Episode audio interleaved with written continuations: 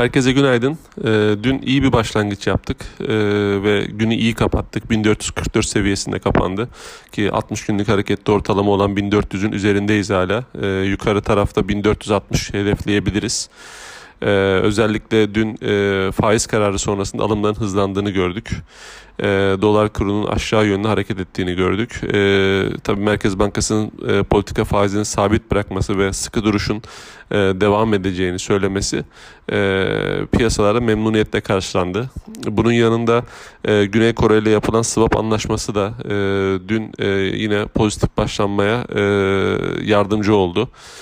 2 e, milyar dolarlık bir swap anlaşması e, kurada olumlu yansıdı. E, bugün için Fitch'in Türkiye değerlendirmesi var. E, Fitch tarafında kredi notumuz BB eksi ve görünümüz e, durağan olarak e, 10, 19 Şubat'ta e, raporlanmıştı. E, bugün yeni bir değerlendirme olacak, ikinci değerlendirme olacak. E, piyasa kapandıktan sonra gelecek. Onun dışında baktığımız zaman işsizlik maaşı başvuruları e, açıklandı ABD'de ve e, verilere göre bakarsak e, 3 haftadır üst üste düşüş gerçekleşiyor. E, 7 Ağustos'ta sona eren haftada da 12 bin düş, düşerek e, 375 bine geriledi veri. E, veriler güçlü geliyor. Daha önceki enflasyon verisi de e, biliyorsunuz e, yüksek gelmişti. 5.4 olarak gerçekleşmişti.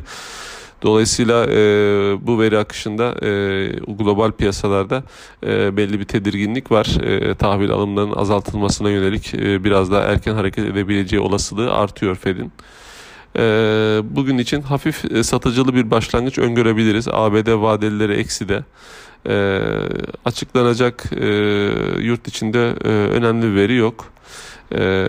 Herkese iyi günler diliyorum.